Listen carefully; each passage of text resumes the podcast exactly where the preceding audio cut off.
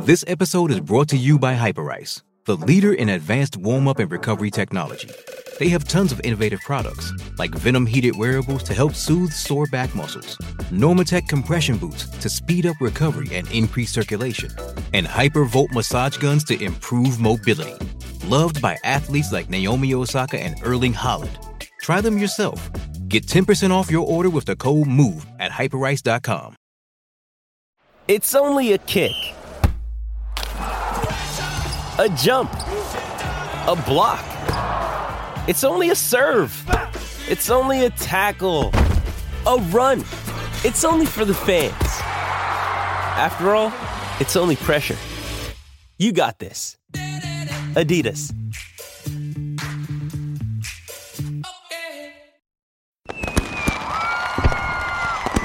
Let the celebration begin. Come to Cabela's 4th of July sale and gear up for Independence Day. Get 50% off Cabela's American Flag Chairs 2 pack and 50% off a Caravan 10 foot by 10 foot shelter. Plus, get 40% off an Abu Garcia Cardinal Sapphire spinning combo and 10% off all in stock canoes and kayaks. Don't miss Cabela's 4th of July sale in store and online at Cabela's.com.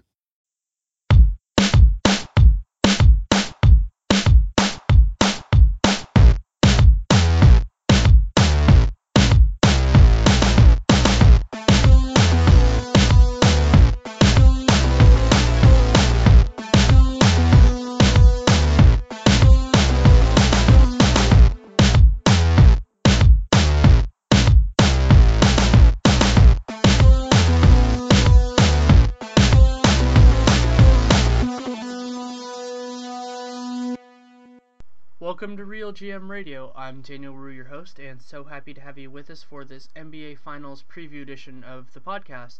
Was really humbled and happy that we got so much of a response from potential guests for this podcast that I ended up having to split into two. It was over two hours of content, and I didn't feel comfortable releasing that as one, so it will be released in two parts that will come out at the same time. The second part, which does, this is not included, is Nate Duncan of Basketball Insiders and Shams Charania of Real GM. But on this part, part one, we have Ian Levy of Hickory High, Hardwood Paroxysm, and recently 538.com. We have Jack Winter of Hardwood Paroxysm and Beckley Mason of Hoopspeak. And we're going to start out with Ian. I've been really happy with the success that he's had. He's been one of my favorites for a while, and to see him get a really regular gig on 538 covering the playoffs and write, writing about writing about the playoffs has been gratifying for me. I love his work and I love to see more of it. So we're start start with him. It's about 18 minutes, and we recorded right after the Spurs won and locked up the finals matchup. So you'll have to read his pieces for some of the data-driven stuff. But I wanted to get his immediate take once we heard what the matchup was. Thanks so much for coming on. Hey, uh, glad to be here. So it's interesting how this turned out because I think we both expected a long time ago for this to be the finals matchup, but you know there were a lot of twists and turns along the way. So now we just found out last night that it's actually going to be Spurs against Heat. What was your first interpretation of how it's going to look?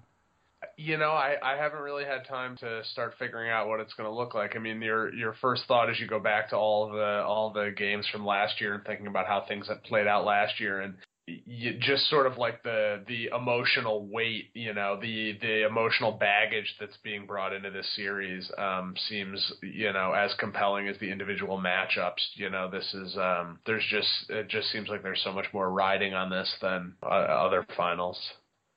Yeah, and I think the other thing, and hopefully having the long layoff for both teams will help with this, is also the the factor of health. I think that I was trying to think today, as great as they played in the second half against the Thunder, of a way that the Spurs could have a reasonable chance to win the series without Tony Parker being healthy. And he's just so important to their offense. Yeah, it's hard to imagine them. Uh, I mean, they've they've survived bits and pieces here and there, but it's hard to it's hard to imagine them really playing up to the level they would need to play up to without without having him completely healthy. Uh, having the layoff for him to get back is going to be really important. And at the same point, we've seen Miami in various levels of beatability without a fully healthy Wade, and I think that the combination of having the long layoff and then also I, I feel like in some ways, as strange as this is, the return to the two-two-one-one-one format might actually help the Heat in that sense that they don't have to win three games in a row at home. Yeah, yeah, I can see that. You know, they they uh they really sort of it felt like they were building towards something in that Indiana series and it feels like they've um cresting to some degree.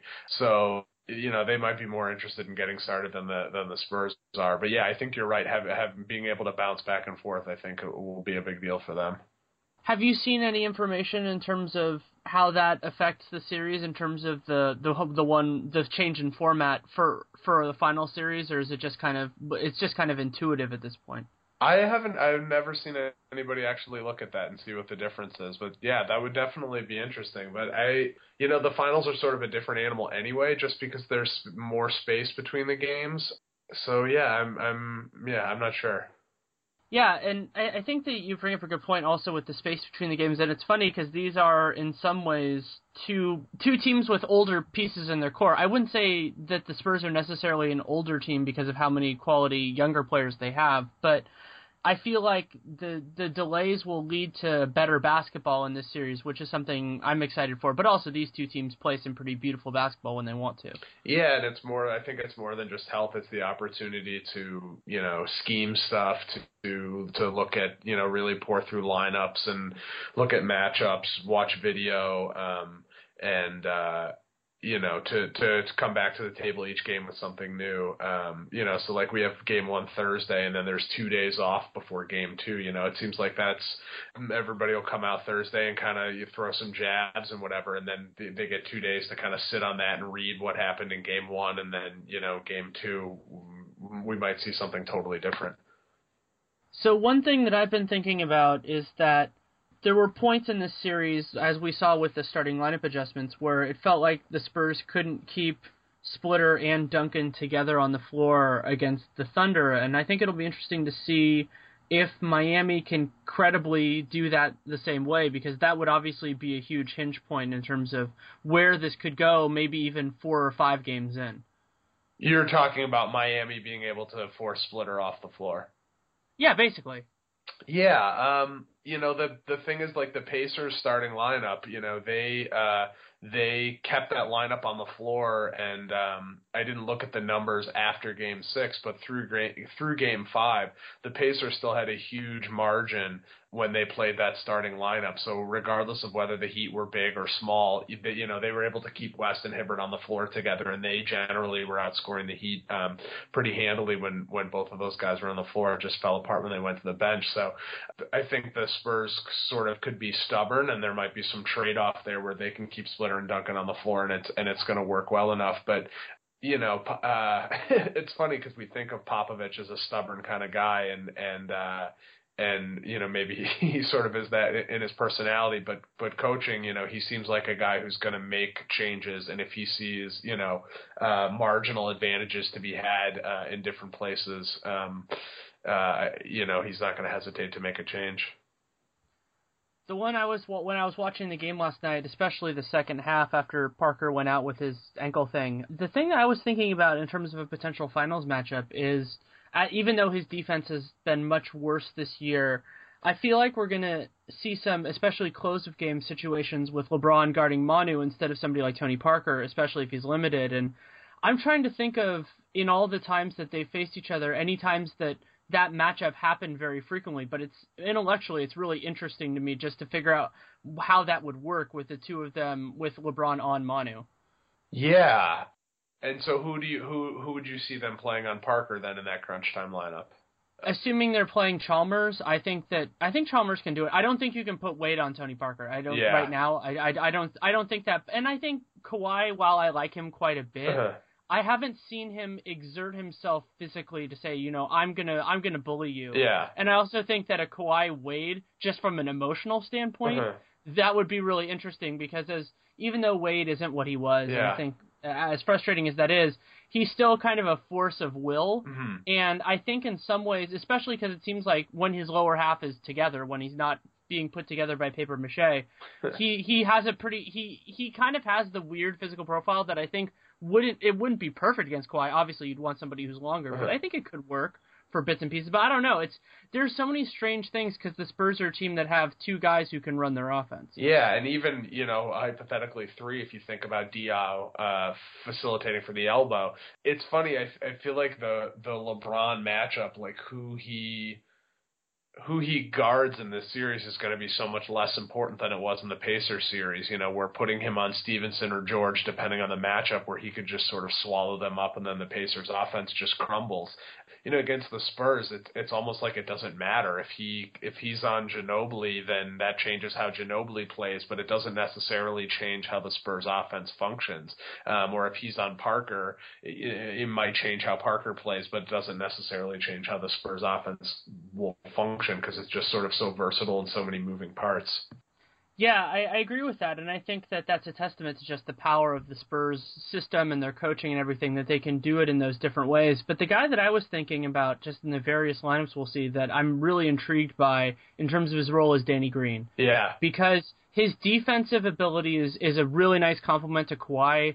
They're one of the few teams that have two that have two quality perimeter defenders that they can play together without a downturn on offense. Well, obviously losing Parker or Ginobili for those minutes is, but Anyway, but his offensive game just it seems so insanely variable. And uh, on the broadcast last night, TNT they were talking a lot about how you know it's in the state of Texas and outside. But to me, it, it it even can be beyond that. There are moments where he just looks incredible, and then he can just be completely gone at this at the next moment. And it's always surprising to me that a player that inconsistent has thrived in some ways on the Spurs.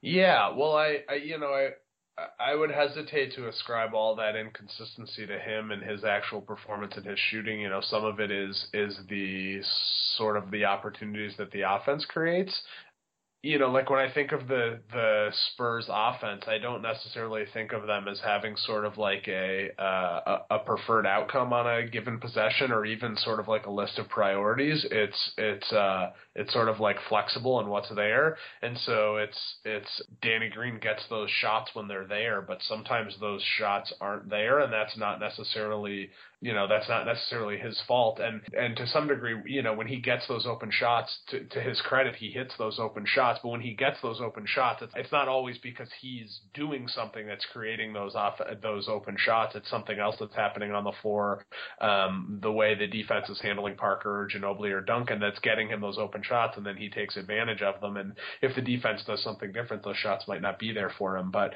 you know, I, I think some of that inconsistency is just sort of the nature of the sort of the flexibility of the of their offense. That makes a lot of sense. Yeah, and I think I think that also fits, you know, what we've seen from that team.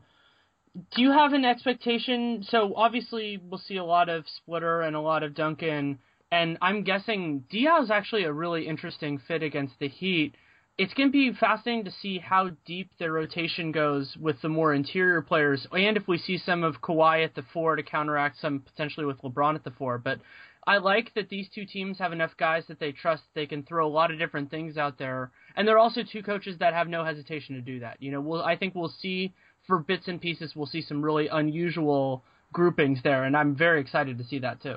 Yeah, it should be interesting. Um, I think we'll see some Kawhi at the four too. I don't think uh, Popovich will be afraid to uh, to try and go small and sort of counter the Heat that way, which is a bummer because I was actually uh, I thought there were some places where the Pacers could have tried some lineups with Paul George at the four um, in that last series that I thought you know I, I know it's late in the season to try a monkey wrench like that, something that they they hardly ever did during the regular season, but um, but anyway, but I think um, you know I think we saw a little bit in the regular season season and a little bit in the in the finals last year that Diaw can defend LeBron. I mean, maybe credibly as a stretch, but he can do as as good a job on on LeBron as anybody else on that team besides Kawhi can, and so there there might be some places for him to to cross match in, in some lineups. Yeah, there could be some cross matches in the. One of the things that I found interesting in the Pacers series was how well Paul George did when he was defending Wade and how the, that matchup worked. And I think that could end up leading to some interesting things because obviously we've said that Kawhi is the best defender on LeBron, but the idea of basically taking out everybody else on the Heat and letting Le- LeBron get his is something that would be very interesting against this Heat team, as we've been seeing Wade a little more limited than in other years. Yeah, and and uh, Nate Duncan from Basketball Ins- Insiders was talking about that matchup when the Pacers first used it on Twitter, and his point I thought was really interesting was that that it was sort of a value added thing that the difference between George and Stephenson on LeBron was not huge, but the difference between George and Stephenson on Wade was huge because George is so much of a better off-ball defender, playing passing lanes, creating steals and turnovers. And we saw a little bit of that right as it was happening. So it's interesting to think about that in this series. But actually, um, going back to your point about who LeBron covers, maybe not having LeBron on on uh, on either Parker or Ginobili and having him matched up on Leonard where he's you know where he's essentially taking Leonard out you know that's a big margin for the Heat. But then he's playing the passing lanes. Then he's a help defender on Parker and Ginobili. And that might be a place where they're sort of getting some more value added from his defense.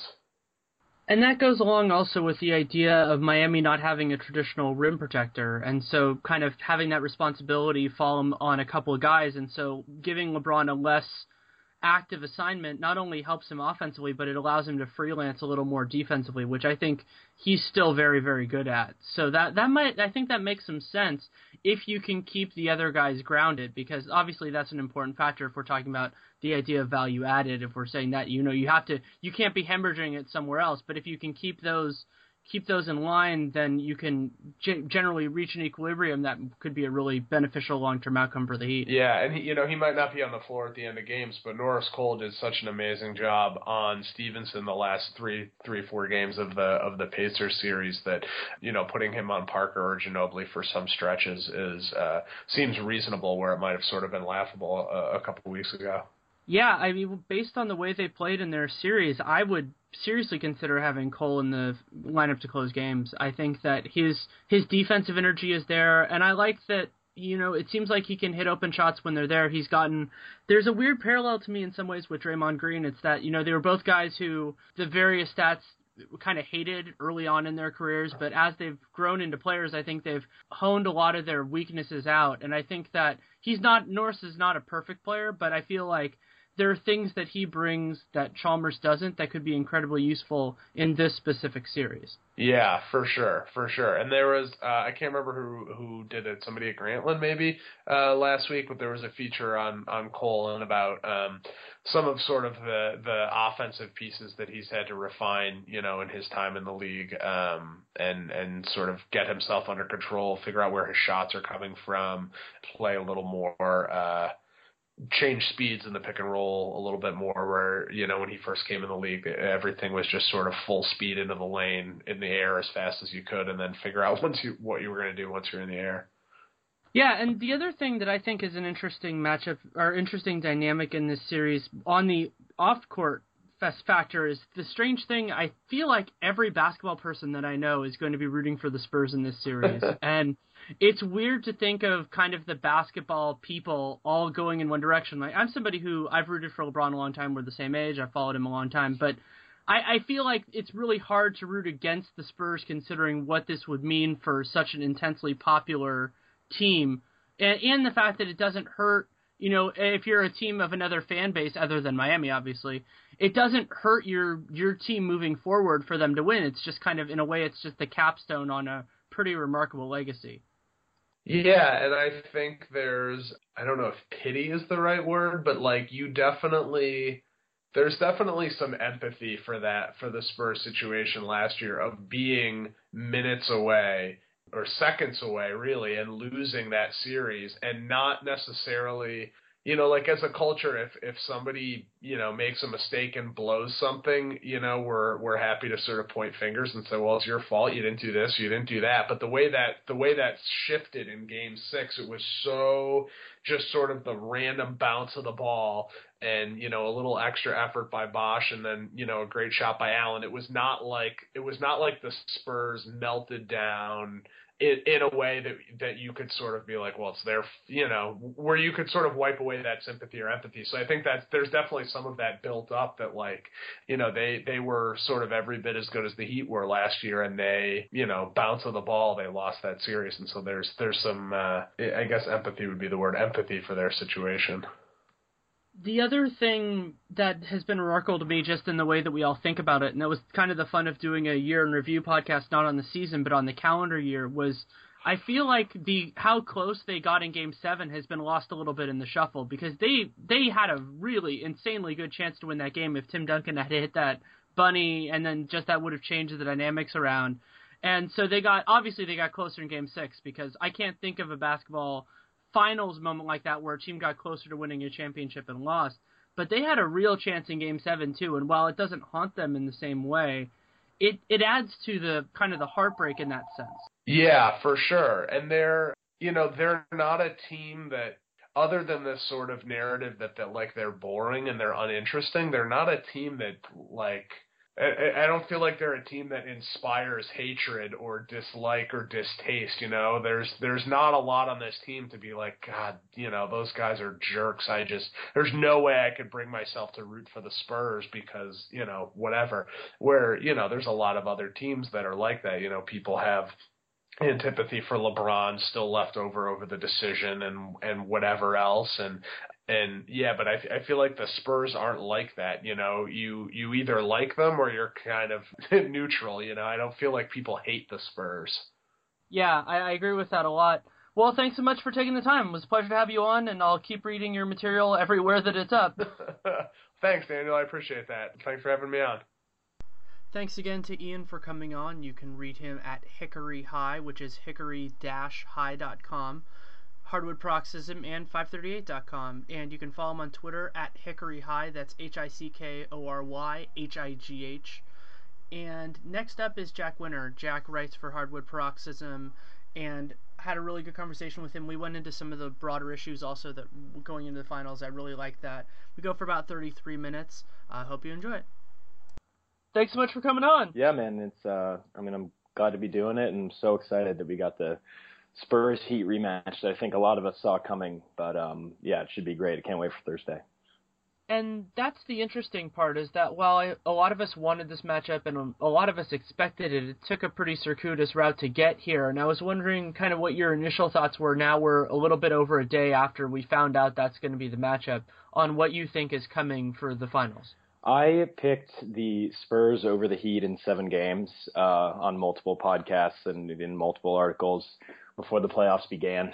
Um, and at this point, to be honest with you, I have no idea. I mean, if you're picking the home team in a seven game series, you're basically saying it's a coin flip anyway, right? And after what we've seen in the playoffs thus far, I mean, Miami has been close to dominant, you know, in their first three series, but they, you know, played far inferior competition to what San Antonio played. And, you know, what can you take from San Antonio's first round series against, against Dallas? That seems like eons ago now. Um, but no one expected that to go seven games, and then they just ran Portland off the floor. And even kind of, you can even think about the Oklahoma City series that same way you think about the Dallas series with Serge Ibaka's injury and um, all the funky lineups that each coach kind of deployed midway through. I'm really not sure what to make of San Antonio right now, other than that they're clearly one of the best two teams in the league, and I expected them to be here. But just in how it relates to the finals and who to choose, I've you know I've seen such good things from both teams, and I've seen enough kind of confusing things from both teams in the uh, in the postseason thus far that I guess I just have to stick with my kind of it's almost a it's almost a cop out pick of San Antonio in seven games. But as of now, in this early stages of analysis, that's what I'm going with. Yeah, and the interesting thing that I've been having some trouble with is calibrating Miami's opponents in the West. So mm. obviously we know that you know, their first round opponent wasn't up to the same caliber as the Western Conference teams that made it into the playoffs. But Brooklyn wasn't a terrible team, and they were they played in a, a series that was kind of shaky but interesting against Toronto. And then Indiana is wildly inconsistent, but I would say Indiana is at worst better than Portland. So it's interesting because you just try to figure out what that means in terms of so yeah, as you said, you know, calibrating, figuring out what it actually means that we've seen from them so far. Yeah, exactly, and I, I like that point you made. Um, the East is obviously inferior to the West this year. There's no doubt about that. But Brooklyn was one of the best teams in the league uh, once Brook Lopez got hurt and they went small with Kevin Garnett at the five and Paul Pierce at the four.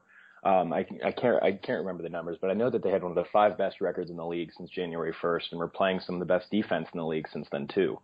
Um, and you know they presented a really difficult matchup for Miami and a unique matchup. Um, you know they were with that small lineup and Paul Pierce and Joe Johnson and you know even Alan Anderson and Shaun Livingston had some success guarding LeBron and Dwyane Wade at times. Uh, they presented a really unique matchup for Miami, and Miami really took care of them. And I really think I, I'm not sure Miami had their foot on the gas pedal the way they did against Indiana. And then if LeBron doesn't get in foul trouble against Indiana, I think that's a five game series, and I think we could all, you know, pretty much agree on that.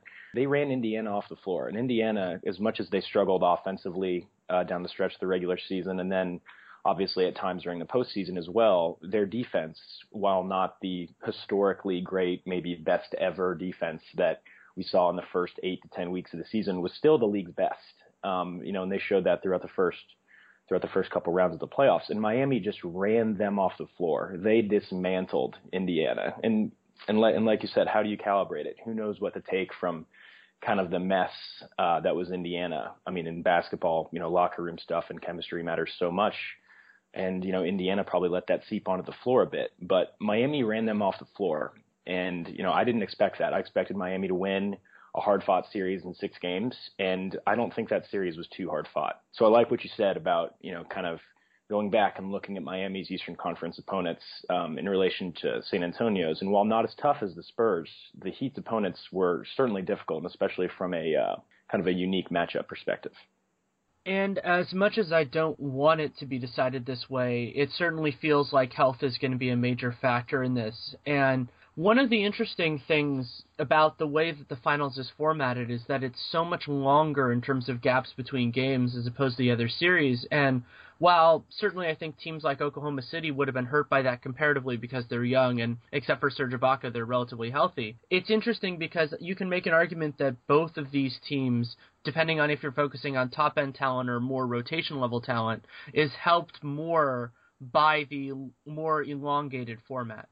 Yeah, absolutely. I mean, the news came out yesterday that uh, Tony Parker's Tony Parker should be ready for Game One, um, and, but who knows what ill effects he'll suffer for, or he'll suffer from that ankle injury in this series.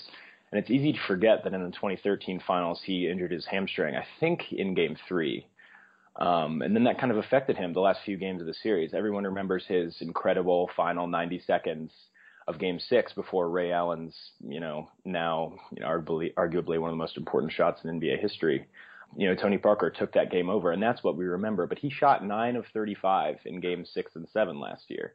And while that's partially due to the awesome defense LeBron James played on him, uh, he was hobbled. And if, you know, if he wasn't, um, you know, perhaps, perhaps this is a different story going into this rematch. And it's the Heat that are looking for redemption after a, uh, you know, after a tough loss in game seven. But from the Miami injury perspective, um, you really have, I mean, as crazy as it sounds to say, given where he was 18 months ago, you really have to worry about, you know, Chris Andersen.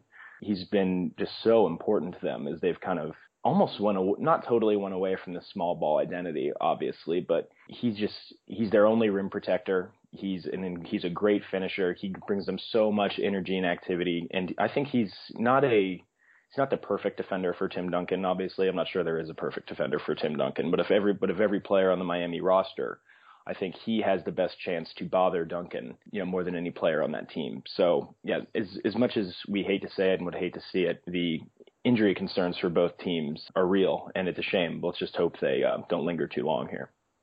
From what you've seen, do you think that we're closer to 100% or a better Dwyane Wade for this finals than last year? Oh yeah, I think so. I mean, I I mean he's come out and said it that this is the healthiest he's been in a year. Um, you know, he didn't play well in the 2013 Eastern Conference Finals, and then he kind of rebounded um, in the in the 2013 Finals, especially in Game Five when he and LeBron kind of took over in San Antonio, and we saw kind of flashes of Flash, I guess. Um, but I'd say he's certainly as healthy as he's been. I mean, not just from your last question. I didn't even think to mention Dwyane Wade, and I think that shows you how healthy he is in relation to where he was last year. Now, is he the player that he was, you know, three or four years ago, or even that he was in the, you know, the 2011 finals? Absolutely not. He's lost a step, and you know, due to knee injuries and you know other wear and tear and just you know general age. But you know, he's been one of the most, the five most effective players in the postseason thus far.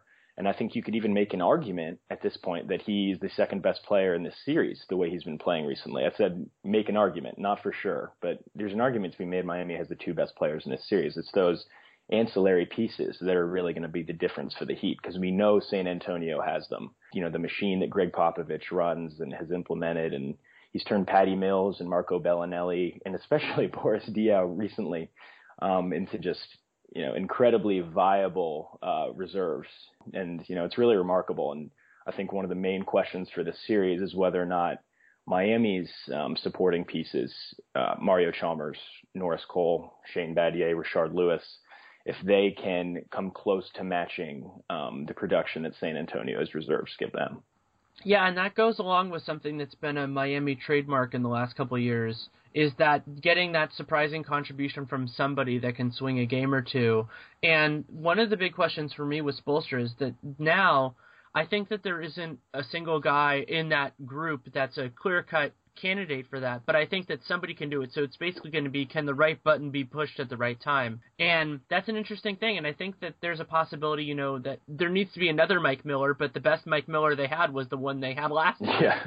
And so who knows if somebody else is going to be able to do that crazy, you know, four or five open threes because they will generate those and if they go to the right guy. And it'd be crazy for a series to swing on something like that when you have this much star power both on the court and on the benches. But it seems like these teams are so evenly matched that it's possible. Oh, it's certainly possible, and I mean, I, you, we've seen it with both teams. You know, not only last season but this season. Obviously, Mike, you know, Mike Miller was inserted into the starting lineup midway through the finals last year. Um, he hit that very memorable three pointer in Game Six when he was shoeless, and then Shane Battier, I think, hit six his first six three point attempts, maybe, or maybe he just made six threes in Game Seven. Um, and then, you know, we saw Matt Bonner inserted in, into the starting lineup midway through the Oklahoma City series for San Antonio just, you know, last week. Uh, one of the things I really, really love about Gregg Popovich and Erik Spoelstra in these teams is that they're not afraid to push buttons that they haven't pushed for quite some time. Um, every player on the San Antonio and Miami benches are ready and are ready to play whenever, whether it's Matt Bonner or James Jones, Aron Baynes, Rashard Lewis, most recently for Miami, who was out of the rotation, you know, did an unbelievable job in the Indiana series, whether it was defensively in the first two games he started and then offensively in games five and six. And so that's really something to look for. Uh, to watch for in this series. Who is going to be Mike Miller for Miami, but then who's going to be Mike Miller for San Antonio? Can they count on Danny Green to have another, you know, to hit the most threes in NBA Finals history again. I'm not sure that's sustainable. Um, you know, Miami will certain certainly be looking for him, and it's those. And like I said earlier, it's those behind the scenes questions that uh, that really might decide this one, which sounds crazy for you know two teams with so much top high end talent. Um, but it really speaks to you know the uh, the brilliance of each coach and the systems they've implemented. That that really could be what it comes down to. That's a great point, and I don't want to move on to anything else before bringing up another point that I is something I love about Chris Andersen on this Heat team is that he knows where to be to not jack up their spacing despite his inability to shoot. And I think that that's something really interesting with them is that he provides something that is, I think, essential to almost every great defense, in that's rim protection. Though Miami has, I think, been one of the first really great defenses to not have one, and to do that. While obviously he doesn't have the range on his shot of somebody like Bosh, but to to know where to be so that guys can't completely cheat and just destroy their penetration game is a really valuable asset that will be would be hard for Miami to replicate if he's not able to play to his full potential. Yeah, he. I mean, Miami calls it the. You know, they uh, kind of jokingly or affectionately call it the bird box. He kind of lingers, uh, almost out of bounds in the short corner. Um, so he doesn't jack up Miami's spacing uh, when LeBron James, Dwyane Wade, Norris Cole, whoever it may be, gets into the paint, and then he's just waiting there, whether it's for a quick dump off for a dunk or layup or an offensive rebound. Um, yeah, absolutely. He's he's very unique to Miami on both ends of the floor. Defensively, just from, like I said, from an energy and rim protection standpoint, we saw in the Indiana series right immediately when he came into the game, Miami had this jolt, this jolt of energy um, on defense. His rotations are early, they're active. He has high hands. He has quick feet for a man that size. Um, and then on the and then on the other end, Miami just doesn't have a finisher on the interior like him. I mean, even Chris Bosh is a Chris Bosh is a good finisher, but he's a different finisher. He's not finishing lobs. Um, he's not waiting in that bird box uh, for quick dump offs like that. So, I mean, I, I, keep coming back to it, but just and, and we both do. But just like I said, it's going to be players like Chris Andersen that decide this series. LeBron James, Tim Duncan, Tony Parker, Dwyane Wade, Manu Ginobili Ray Allen, Kawhi Leonard, Chris Bosh, all these high-end, top-shelf names, and then even Gregg Gregg Popovich and Erik Spoelstra. But it's going to be the ancillary pieces that decide this series. I, re- I really believe that, and certainly if Chris Andersen isn't healthy, that'll be a huge blow to Miami because Udonis Haslem can't replicate what he brings to the Heat before we went on the air, you and I were talking about how you'd watched some of LeBron against the Spurs this year to kind of prep for the finals. What did you learn from that from that experience? Well, the first thing, the Spurs and Heat played twice this year. The Heat won the first matchup by double digits, and the Spurs won the second matchup by double digits. Kawhi Leonard and and Wade didn't play in the first game, um, and so obviously when we kind of know by now when we're looking back at the regular season if two teams match up in the playoffs you can't read too much into what to what you see what you saw during the regular season. And obviously with no no Leonard or Wade that's especially true.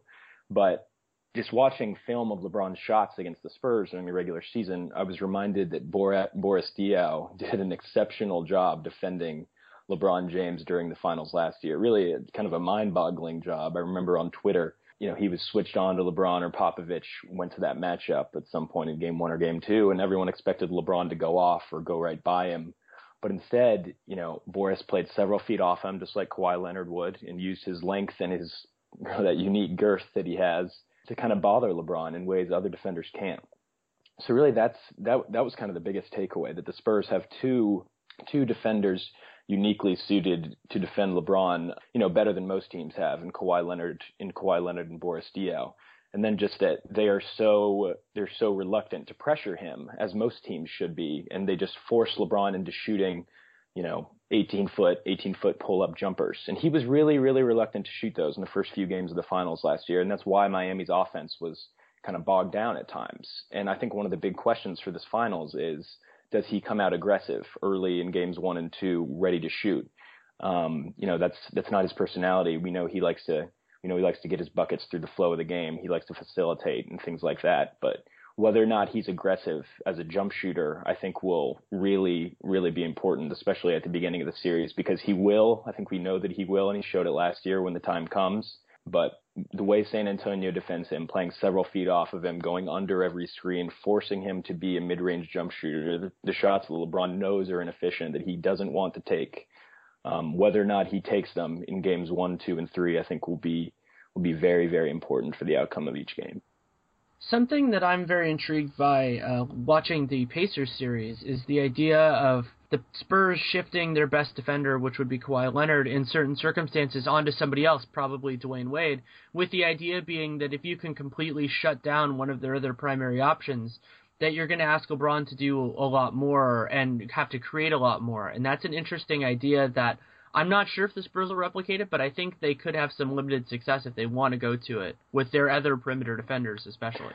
Yeah, and that's a that's a point I didn't mention um, in watching the watching the film from the regular season. Danny Green defended LeBron at times, um, and then and that was by design. Um, and Kawhi Leonard was guarding Dwyane Wade, and it's you know it's those matchups that are going to be really important um, on the other side as well. And I looked at the lineup data um, in last night before I knew I was coming on this podcast, and just in general wanting to do analysis for the finals. I think one of the big questions is whether or not Gregg Popovich decides to play small or big he played big with Tiago Splitter and Tim Duncan more often at the beginning of the finals last year, and then kind of in games four, five, six, and seven, he went smaller. And whether and it was Boris Diaw and Tim Duncan, and then also at times it was Kawhi Leonard, Tim Duncan, Manu Ginobili, Danny Green, and Tony Parker, that ultra small lineup that Miami likes to play. And in that case, you know, I, I really think it'll be interesting to see how Erik Spoelstra adjusts and vice versa. If the Heat go big, what, is, what does Popovich do? There are these, you know, questions that can kind of be considered the uh, game within the game that will that will really really matter because both teams play such flexible lineups and both coaches are obvious aren't reluctant to dust off uh, dust off players they they otherwise hadn't before and I think Miami a question for them defensively is who guards Danny Green from the outset I'm I don't think you can trust Dwyane Wade as uh, as kind of irresponsible and lazy as he can be defensively at times off the ball especially um, I don't think you can trust Dwyane Wade to chase to chase Danny Green around screens and you know kind of worry about that pistol action that San Antonio likes to run with Danny Green in the corner. That's a big question for this series, and you know, it's one I'm I'm interested to see. Uh, I'm I'm interested to see the answer. I agree with you on that. I think that it's going to be interesting. Miami has their their pieces are going to be fascinating with that. The other lineup for the Spurs that I really want to see, and I can't honestly off the top of my head remember if we've seen much of it this year, is super small. Parker, Manu, Danny Green, Kawhi at the four, and Diaw at the five, mm. just to see how it works in terms of how Miami's defense functions. Because if they choose not to put somebody who can really stop Parker or Ginobili on those guys, if one of them can reliably penetrate, you just create so many just weird opportunities because every one of those guys, except for maybe Danny Green, can move the ball relatively well.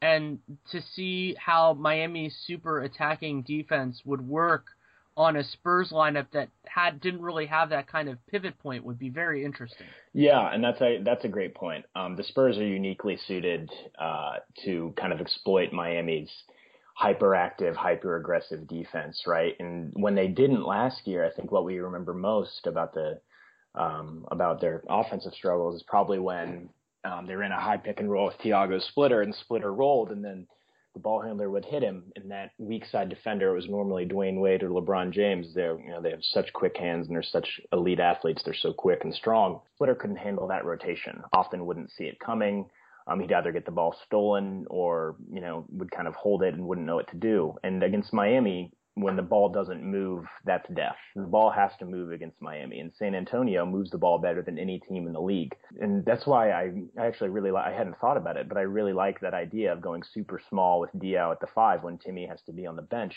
You know that I think that might be the best option offensively for San Antonio. Defensively, uh, the question is whether or not they can get it done. But as we know, Miami likes to go small.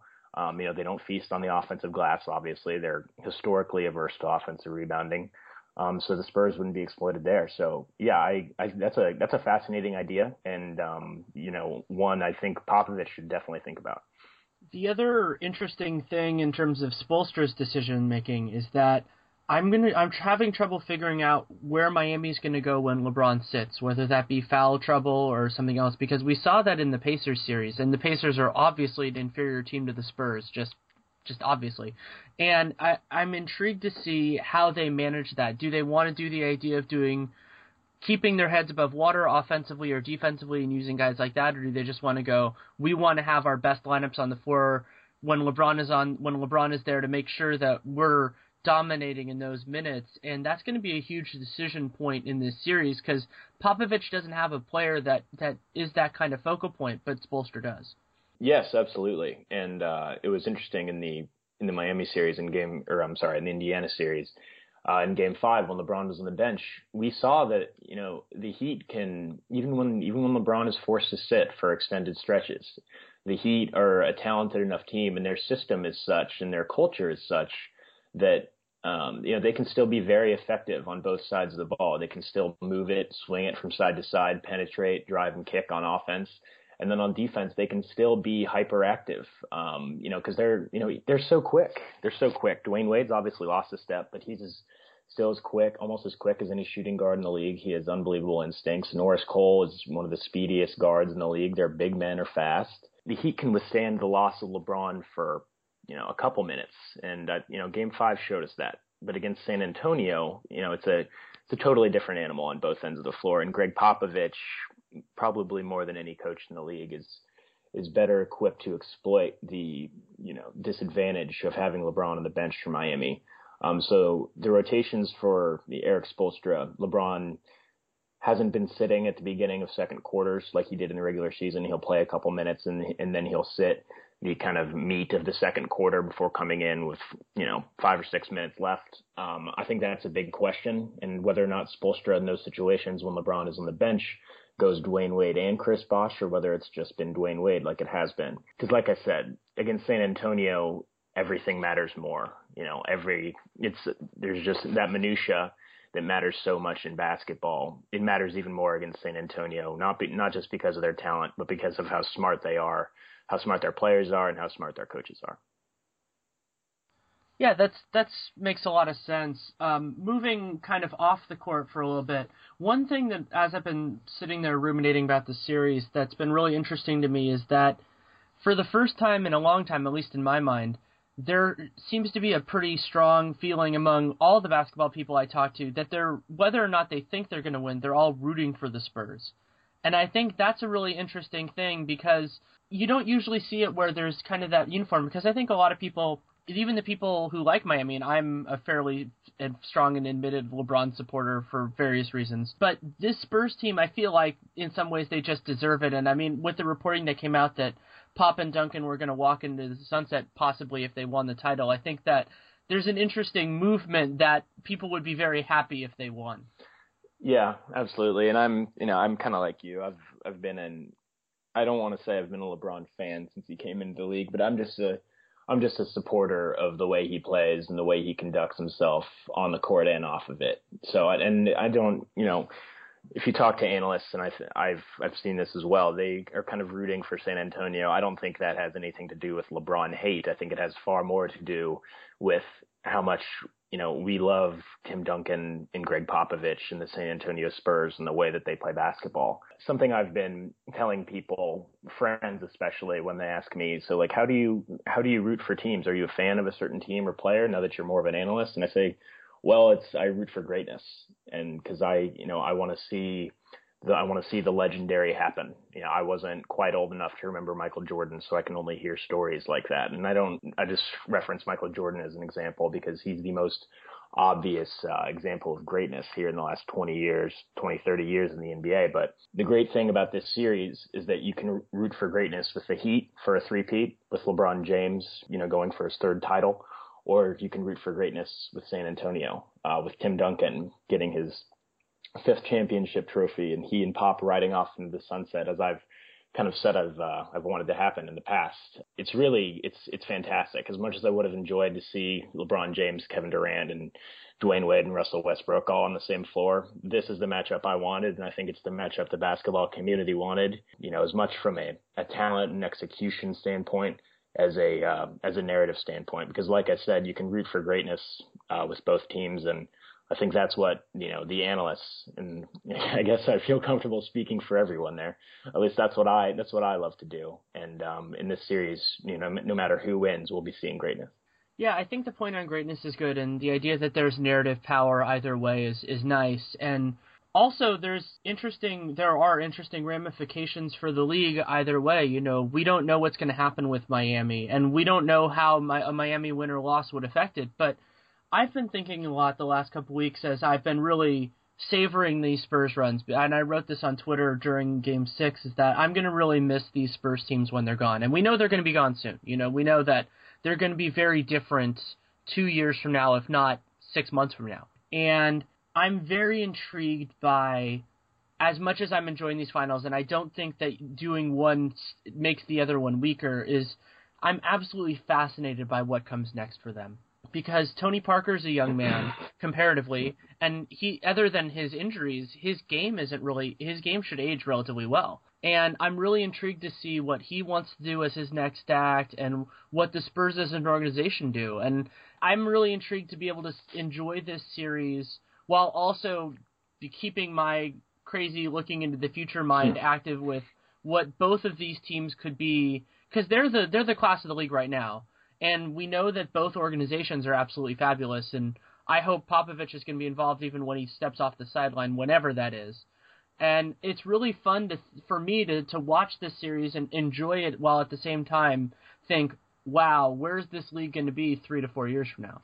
That's a great point. I mean, I, you know, as, as someone in their mid twenties and who really kind of came of age as an NBA fan and follower, um, kind of right around right around 2000, and Timmy came into the league in 1998. Where does the NBA go without without the Tim Duncan San Antonio Spurs? I don't know, and um, you know that's a that's a great point. It's kind of a depressing point that you made. I don't you know I don't like to think about the Spurs ending. I was I went into ultimate fan mode last night and started watching fan made vid- hype videos for the finals, and you know just these still images and these slow moving uh, you know shots of every every personality in this series i literally got emotional about it because i was reminded that you know we're not going to see popovich and duncan and ginobili here for the la- you know in the next you know if they win it all maybe you know maybe they ride off into the sunset as we said this year um, they can't be around forever. I mean, some people thought that, you know, after the sting of last year's loss in the finals, Popovich has admitted to thinking about game six every single day, multiple times a day. Some people thought that would kind of ruin their season, and that was the end of San Antonio.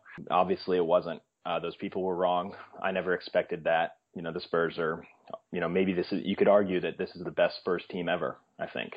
But like you said, at some point, it's, it'll be over. Um, and, like I, I'm, I'm almost at a loss for words because it's just a depressing thought. I don't, I don't want to think of an NBA without, without Tim Duncan and Gregg Popovich and Manu Ginobili. Um, as far as where the Spurs go, they, no matter how good Kawhi Leonard turns out to be or how long Tony Parker can maintain this level of play, to me, the Spurs won't be the Spurs if Tim Duncan and Gregg Popovich, you know, aren't on the floor. So, like I said, that's kind of a depressing thought, but it's also kind of a beautiful thought because if the Spurs get the win, um, you know, I can't imagine a better way for both of them to retire than, um, you know, than avenging probably the worst loss of their careers with the championship. And the other thing to me, in terms of the beauty of it, is that I think these are the two most beautiful teams to watch. And we get we hopefully we'll get a lot of games of it. Hopefully we'll get close games because that was the weird thing to me about the Thunder Spurs series was that none of the games were particularly interesting after the first half. But I think we're going to get some of the prettiest basketball not that we're going to see this year, but that we're going to see for a long time. And I'm really looking forward to that. And thanks to the elongated schedule, we're going to get to see it over a longer period of time, yep. as long as it goes a long time. But I, I don't know. I, maybe it's maybe it's being a little bit older, not much older than you, uh-huh. but it, the idea that to under to see something with the understanding that it's going away, to just remember to savor it. And now the really nice thing is with the way that basketball can be reconsumed, it's a lot easier to know that we can fall back on it and to know that we're going to be able to if this is great. Obviously, it's not going to be the same thing to watch it again, but that we already have one finals between these two teams that I know that I, at some point in my life, probably 10 years from now, I'm going to go back and go, wow, that was really fun to watch, and remembering where I was and remembering how much fun it was to watch that series. And my full hope and expectation is that we're going to get another one of those.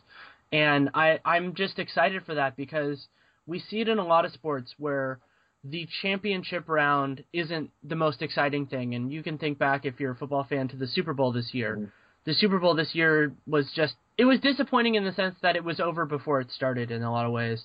But I'm really excited that the NBA generally, you and I talked about that this the last time you were on. The two best teams generally make it make it to the finals, or at least are in the conversation. And the fact that we're getting that, and I don't think that the fans are going to be cheated unless there are injuries. And I'm very excited about that reality that we're even if it doesn't live up to expectations, we're still going to get to see some really good basketball, and we're still going to get to see a deserving champion, which I think is incredibly important. It's incredibly important, and uh, you know, like you said, we talked about it last time we were on. How one of the things we love about the NBA is that the best team, the best team, and the second best team almost always wins. The best the best players are always rewarded. The best coaches are always rewarded. The best teams are always rewarded at the end. And I think that's something very important. And that's obviously what we're getting from the Heat and Spurs, no matter who ends up winning. And it's funny you mentioned that, you know, in 10 years from now, you'll, you know, you'll want to go back and watch, uh, you know, the 2013 finals or this finals. Um, I've had all all seven games of the 2013 finals on my DVR since you know since last summer, and I've just watched them just at random times when I'm bored, just because it's such beautiful basketball and it's such intense basketball from both sides, and you know so many there were so many amazing moments, whether it was Tony Parker's shot at the end of Game One, Ray Allen's three, uh, you know at the end of at the end of regulation in Game Six, Danny Green's onslaught, LeBron's block on Tiago Splitter Duncan missing the chippy over Battier in the final 90 seconds of Game Seven, you know, followed by LeBron's jumper to seal it. I think I think more of those moments are coming, and I'm I'm just I'm just so excited that we get the rematch that uh, I think we've kind of all wanted and kind of all seen kind of coming over the last month or so. And like you said, it's both teams play this game the way this game was meant to be played. They move it, uh, you know, they move the ball from side to side you know their their supporting pieces matter almost just as much as their as their big stars. Both coaches are you know elite on both ends of the floor. They preach the same thing: process over results. You know, just you you couldn't ask for a better matchup. Whether or not they played last year, and just the fact that it's a rematch, um, just kind of adds to the drama and just how awesome it's going to be. So, like like I said at the beginning of this podcast, I just can't wait for Thursday, and you know I think it's going to be great. Agreed on all counts. Thanks so much for taking the time. Yeah, man, it was fun. Thanks again to Jack Winter for coming on. You can read him at Hardwood Paroxysm. You can also follow him on Twitter at Armstrong Winter. That's A R M S T R O N G W I N T E R. And finally, in part one, we have Beckley Mason, who Hoop Speak, New York Times. I've uh, like having conversations with him. It was fun to have him on the last time, and I really wanted him to be a part of, of this. And I, I liked his insight, and it was fun. He was a good example of how I liked that I asked the same question of a lot of different people and got a lot of interesting answers. And I think that his insight into that, and we talked a little bit about fandom and everything like that. And I thought that was an interesting conversation as well. Runs about 23 minutes. I enjoyed having him on. Hope you like it too. Thanks so much for coming on. Thank you for having me it's exciting to to think about all the possibilities with this finals. I mean, we did did just see it last year, but what were your first thoughts once we knew over the weekend that this was going to be our matchup? Well, I first started thinking, I mean, probably like everyone, just how incredibly close it was last time. I mean, really, the Spurs probably should have won. Um, it's one of these. It's one of these series that I think people will remember as sort of adding to, depending on what happens this year, I guess, but adding to this legacy of LeBron the unstoppable. The same way Jordan, you know, we think of those series victories as foregone conclusions. Now, you know, it's, it's hard to remember back then. You know, the Knicks, the Pacers, even the Jazz. People thought that Jordan was done, that he couldn't do it on that last title run and I think that's kind of it's, it's been added to LeBron's lore that way, but it's still fresh enough that we can remember just how incredibly close it was, and also to think about you know the Spurs seem like they've certainly gotten better. Yeah, I, I think it's interesting. I was talking about this with somebody a couple of weeks ago that to me the Heat are I don't know they're very similar. The the really huge question mark with them is is Wade. I think Wade looks better to me than he did last time. But to me, the Spurs are unquestionably better. I think that their role players are looking a lot better. I think Kawhi has gone a long way. And eh, other than we'll see what happens with his health, I haven't seen a deterioration from the older guys that I expected, especially when we saw those rough patches from Manu in the finals last year. Mhm. Yeah, I mean that's really a great point. Is Manu was kind of awful last year. Um, certainly just all over the place in the finals, and the Heat have gotten a little bit lucky if you consider. I mean, well, I guess you can argue that they bring out the worst in Manu and did the same with James Harden, but those were two sort of like X factors that the other team really needed that second ball mover to really make things happen for them, hit open shots, be that scoring punch to match up with LeBron when he ran with the bench unit. And uh, they did not really get, you know, peak Manu certainly. He kind of threw the game away at times. So yeah, Manu looks great. Everyone's healthy. I mean, it seems like everybody is at full strength, so there's going to be no excuses um, this time.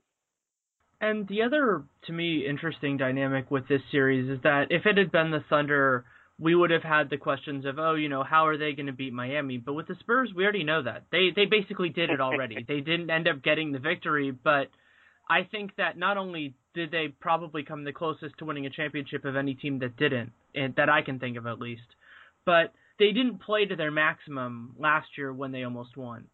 So I think that the path to victory for them is certainly there, though there still is the open question of whether they'll actually do it. Yeah, I mean this. That's man, it's just so hard to to not pick LeBron. But on the other hand, it's so hard to not take the Spurs. it's just a great series in that way. I mean, part of me was sort of aching for that, the, the kind of symmetry of LeBron and Durant, Westbrook versus Wade, um, Ibaka versus Bosh, and I think that could have been fun. But I think in terms of quality of basketball, both these teams they, they're they're so similar, which is kind of funny because the Spurs are hold, held held up as this model of you know, growing from the bottom and finding all these guys from abroad and extensive scouting. And he seemed like, okay, we're to get like cast offs that you really know, you know, names that are very familiar with you and bring in these huge free agents. But when you look at the way they play, things they value, sort of the pragmatism, David Thorpe put it that way, of both teams, the way that they unlock uh, other teams' weaknesses, their flexibility, the amount of threes. I mean, it really, the parallels are pretty striking.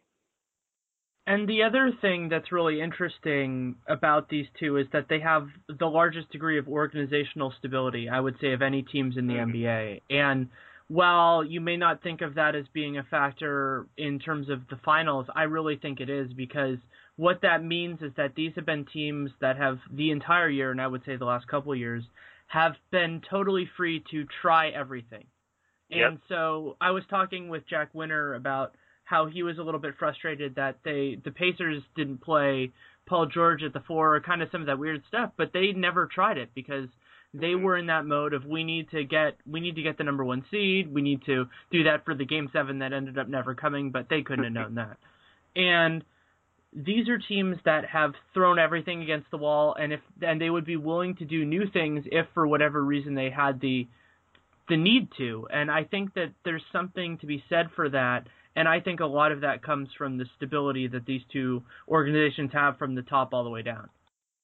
I think you're right. I think um, you know, it's partly a function that they're both veteran teams, as we know. But I wrote a I wrote a story about Diaw and how the Spurs have you know been so flexible, and Spurs used 30 starting lineups this year, which is so freaky and weird. It's like hard to really even articulate.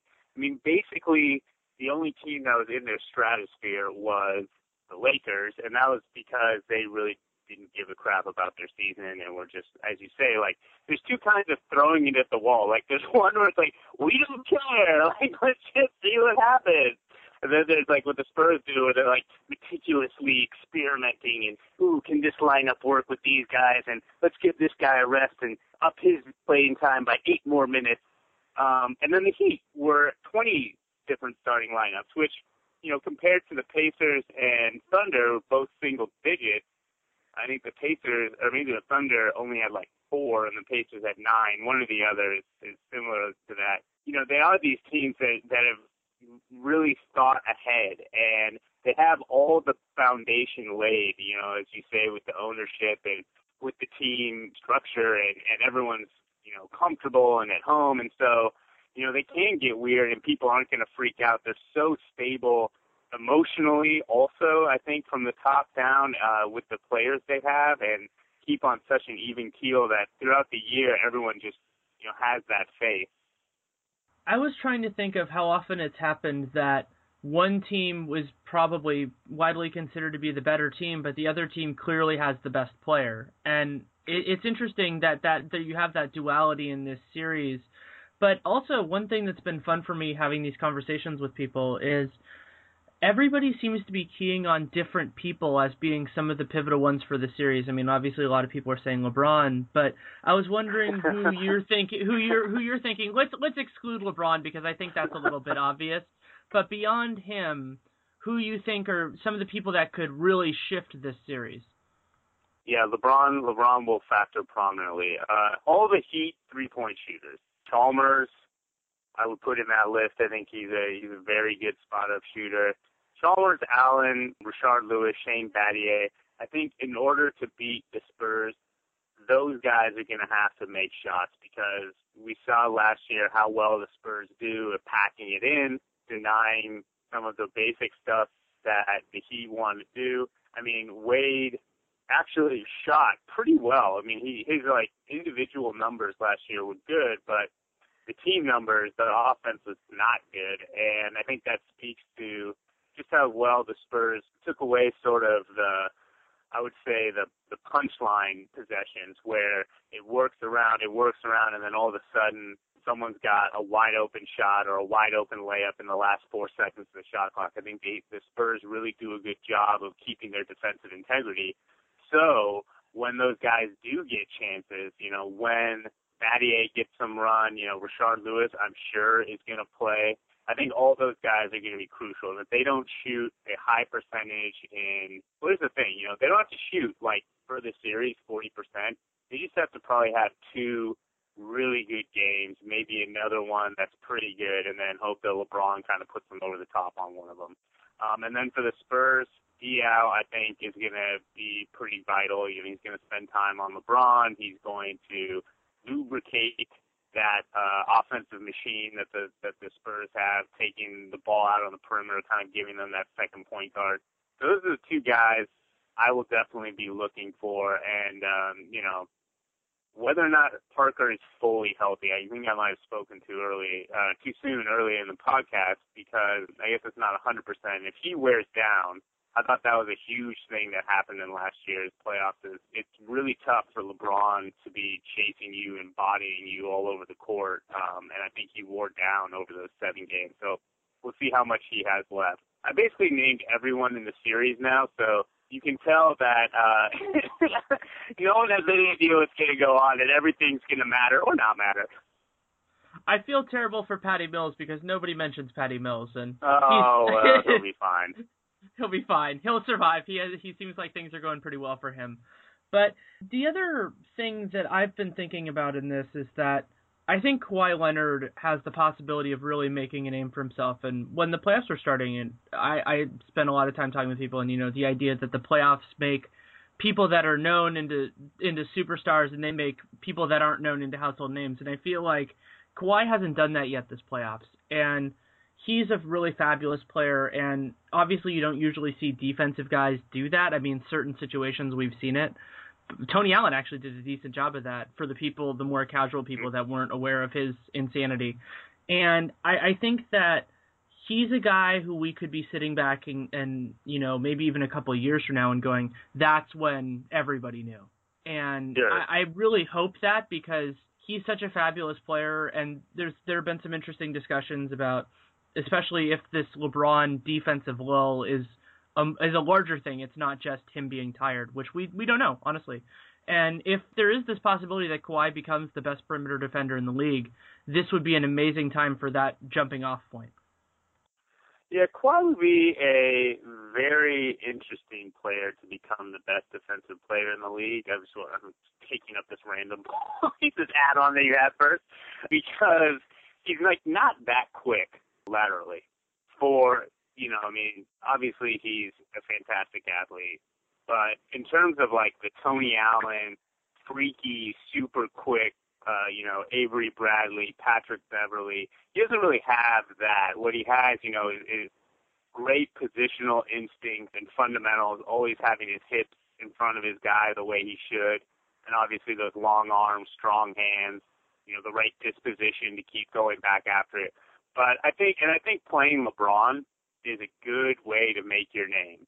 Like even if you don't win, uh, if you have two games where you play really well against LeBron, which is kind of what happened to Paul George uh, two years ago, and to a lesser extent this year. You know, uh, without all the Spurs funkiness, we probably would have noticed that he actually performed very well in a couple games. And when you do that against LeBron, it just heightens your profile so much. I I think that Kawhi is definitely one of those guys. I think that Patty Mills, Cory Joseph could have sort of breakout games.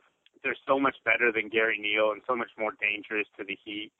Uh, and I also think that um, I guess what I'm really searching for here is I just don't think any of the Spurs will ever be household names who aren't like doing it for a long time. Like you look at the way that it's taken like 15 years for everybody to come around on the Spurs. And I don't mean everybody like hoop nerds. I mean everybody. Like the Spurs are now an okay team to say you like, and I think it's basically because it took them 15 years to become weird. And like people are okay liking weird things. They're not okay liking boring things nobody's really ever heard of, but they're boring sort of uh solid, you know, the march goes on style of team became very uh, interesting and noteworthy eventually. And so I think that even even if Kawhi has a great series and even if they win, you know, the nature of how they play their regular seasons will always sort of dull that to me.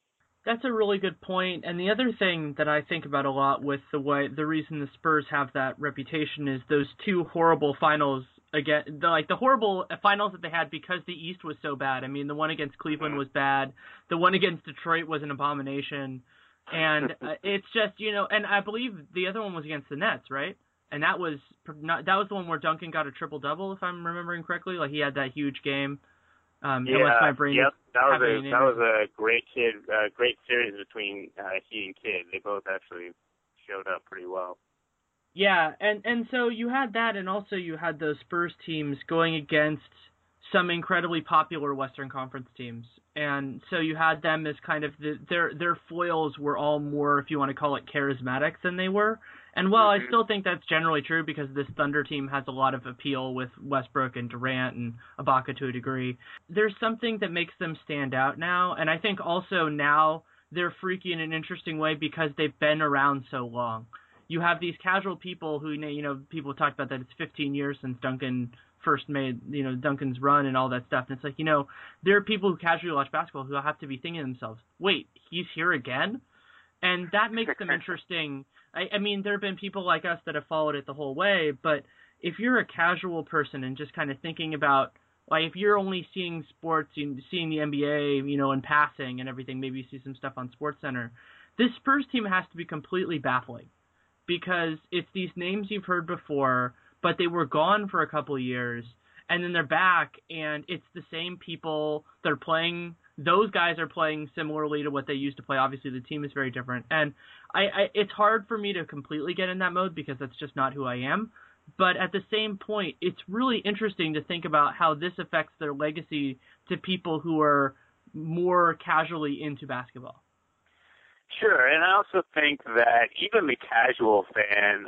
Here's, here's my other here's my other thing with the Spurs and why people like them. I think you know they're still sort of personally as inscrutable as ever. You know, certainly they've gotten a little bit more coverage and the way that media works now, um, there's just like such a swarm of coverage and reposting and what everything else. But I think like really, if you look at the quotes that are coming out of the camp, it's not like they're like suddenly more interesting. It's not like the personalities are what's driving this. I think what's driving this is just a sort of even at the I would say like upper levels of casual fan, an understanding of how really good basketball is played. And I think that all the advanced statistics and all the new ways of talking about basketball are really new ways of, of talking about why the Spurs are great and explaining them in ways that people can understand a little bit better. And really, a lot of what we think of the personality of this team is really just sort of a personification of how they play. And you know, it's like, oh, you know, Manu must be sort of wacky because he's the one who throws one-handed passes. And it's like, well, not really, but we're going to take that because look at how orderly everything else is that we could show you in their minutes played, and everything is so regimented. And so we sort of like tease out these personal elements.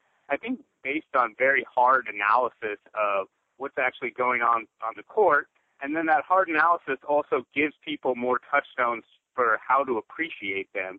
And I think that combined with their style of play and all the threes and, and space and passing, it's just an attractive game. I think that's sort of all combined to raise their profile. Plus, you know, losing to the Heat and seeing that heartbreak definitely, you know, raises the level of empathy for guys like Tim Duncan, who I think people have never really thought of as like having pain in his life. and uh, and then you can see it, and you're like, oh man, I can get behind this. Yeah, I think those are all really good points. And the other thing you mentioned about, you know, how their basketball is is fun to watch with passing and shooting and everything. The other thing that might be a lingering factor in it is how terrible a lot of the national games have been in recent years because of the fact that the teams that in the glamour cities, particularly the Knicks and the Lakers, have just been rough to watch the last couple of years. I mean, even though last year's Lakers team made the playoffs, that team was not fun to watch. It was just rough. And I think that the Spurs are in that way are a change of pace in a positive way. So I was thinking back on that Pistons final and things like that. Now the Spurs are one of the teams that not only are they fun to watch, but they've brought a lot of interesting games out of their opponents. That Maverick series was just so much fun. And it's interesting to see them kind of become that guy like people think of it as, you know, maybe a certain fighter in whether you're talking MMA or boxing that brings out good fights out of their opponents. And I think the Spurs are doing more of that now than they used to do and that's interesting as well. And I definitely agree with you that the Heat series changed that perception of them as well. And I think in some ways it also crystallized the popular sentiment among the basketball, whether you want to call it the nerds or the hardcore, just in their favor for this coming series as well, because there are so many reasons to root for them and so few to root against them now. Sure, yeah, no, they're they're good to root for. Um, Duncan is sort of, you know, all the big profiles have been written about him now, about like what this would mean for him. We've seen his heart broken um, for the last like five years, really, and uh, I think that here's the thing that's crazy about both these teams, and, and it, well, here's what makes it so very hard to pick, uh, is that they're both so good at solving problems and we really haven't seen either one get. You know, I mean, it seems like okay, the Pacers should be able to just like put Wade in a box and put Paul George on him or something like that, and just use his length. And you know, Wade just did his thing right right around him. They found little ways to get him open. He looked super fresh. He was more energized. The Thunder looked like they backed San Antonio into a corner, and then they sort of figured out and like, oh no, we're actually just going to double down on this identity with Diaw and split up Duncan and Splitter. That's basically all we got to do. We're going to run away with this thing. And I think everyone knows kind of what their weaknesses are, right? Like the Spurs, you can just sort of overwhelm them sometimes with athleticism. You can throw a wrench in that machine. And then the Heat, uh, you know, have some vulnerabilities defensively, especially against teams like San Antonio that really spread out and shoot threes. But we've also seen them be so nimble in how they adjust that it's just hard to imagine one of them is going to like beat their heads into the wall until they lose. And that's what makes this series so fascinating. And I could totally see it going like last year where basically there's like one close game and five blowouts because one team solves a problem the other team kind of has to take a game, practice, figure it out, solves it, and then they blow them out. Um, I, I just cannot wait to watch it. Yeah, it's going to be great, and uh, obviously you've talked about how this is a hard series to predict. It's totally fine if you don't have one yet, but do you have a prediction as of now? you, I mean, you can tell. If you don't, if you don't, if you don't have gonna, one, that's fine. I'll, I'm not going to be one it. of these guys who's afraid of making predictions. I'm not going to come on your podcast tease it all up and then not make a prediction. I may, however, make the opposite prediction in print and elsewhere. Um, I'm going to go uh, Spurs in seven. Oh God, I hate it even saying it. That's what I'm going to go I, for. I'll flip. I'll flip later. Yeah, I I've been I haven't I haven't given mine and anybody else's, but this will be the first one that I have it on. I'm I, right now I'm saying Heat in six, but I have no comfortability with it. I mean, it's no, just stay with it. Here's the thing. It, this is this is what's important about predictions is no one remembers bad predictions and no one remembers good safe predictions. So just always make the crazy prediction and then gloat like hell. I think that is the key in this game is don't expect anybody to be reasonable or to be tallying up your wins and losses. You just want to be like Westbrook. You want to have the most memorable highlight and then basically claim that everything else was okay also. That's awesome. And on that note, it was great talking with you. This is going to be a lot of fun, and hopefully we'll chat at some point after the season's over. All right, cool, Danny. Thanks. Thanks again to Beckley Mason for taking time to talk to us. You can read him at Hoopspeak and the New York Times, and you can also follow him on Twitter at Beckley Mason. That's B E C K L E Y M A S O N. Also, thanks to the other two people who were in part one, which are Ian Levy of Hickory High, 538, and Hardwood Paroxysm, and Jack Winter of Hardwood Paroxysm. For those of you who have not listened yet, please listen to part two. It's Nate Duncan of Basketball Insiders and Shams Charania of Real GM.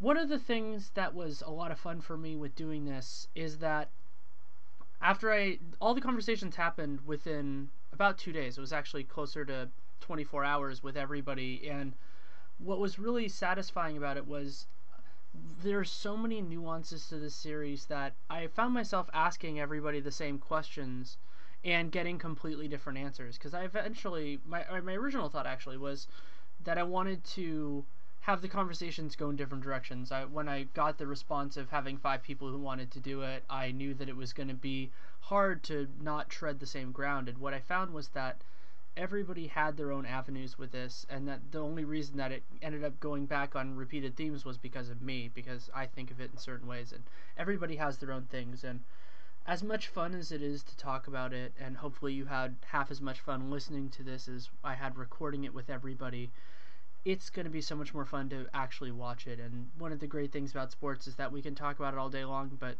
nothing we can do is ever better than watching it and experiencing it and everything else. And no matter what happens, and I think this really came through with Beckley and with Jack, is that no matter what happens, this is something that will have a resonance and as I said with Jack, you know, we're not gonna, we might not see a series like this for a while. I, I, hope we do. I hope that we see one exactly like 2013, and I hope we see another one like that in 2015. But these teams are special, and if I could impart one piece of wisdom, advice, whatever you want to call it, to, to listeners, it's that enjoy it while it lasts, because we could be back to the less entertaining finals because as great as the if you want to credit to the analytics movement if you want to credit to having good teams that have good coaches whatever you want to do we're in a very special moment right now and you might as well appreciate it because you never know when it's going to be gone. So thank you so much if you have any insight anything i have a couple other big pieces coming out through the eliminated and everything else i actually have two cuts of the eliminated recorded one with Amin Vafa and Colin Kazmarek, and then another one on the Philadelphia 76ers with Derek Bodner. Those are both going to come out in the next couple days. I had to get the finals preview out earlier, but those are recorded, just need to be edited and put out there. So if you have any other stuff, and I really appreciated the huge Twitter response I got for suggestions for the Sixers, the Bucks, and the Magic. The Bucks and Magic's Magic ones will be coming very quickly. It's just it's a lot of material, thankfully, to get through, and I'm very happy to have that problem. So that'll be coming, and if you have anything more, you can email me at daniel.leroux at realgm.com, or you can send me something on Twitter. My Twitter handle is Danny D A N N Y Leroux L E R O U X. I respond to almost everything that I get and I read everything that I get. So you can send me stuff, and it leads to a better product. I feel like it's a very important part of this process. We're more than six months in, and I feel like the submission and by listeners has been a major part in any success that we have had beyond the excellent guests that we've had. So thank you so much for listening. Take care and make it a great day.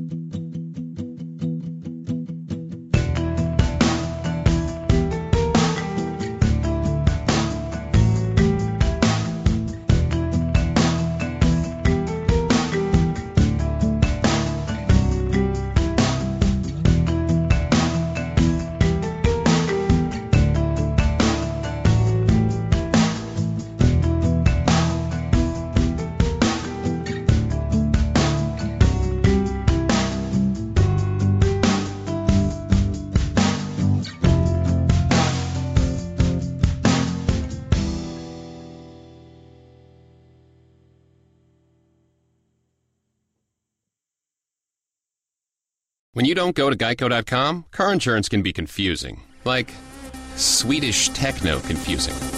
Bark, bark, meow, meow. Dance with me, purple cow. Bark, bark, meow, meow. Ooh, you lovely cow. Geico makes it easy. With 24 7 access, all you have to do is go to geico.com and you could save money on car insurance. It just makes sense. Unlike, you know. Dance with me, purple cow. I like your moves. Hey Greensburg, your Walmart at 2200 Greengate Center Circle has completely transformed to make shopping easier than ever. Stop by today and check out their amazing in store upgrades with improvements to areas like produce, cosmetics, home, and more. Plus, you'll still find low prices on groceries and other items, and a full service pharmacy for all your prescription and over the counter medication needs. All at your newly remodeled Walmart at 2200 Greengate Center Circle in Greensburg. Save money, live better. Walmart.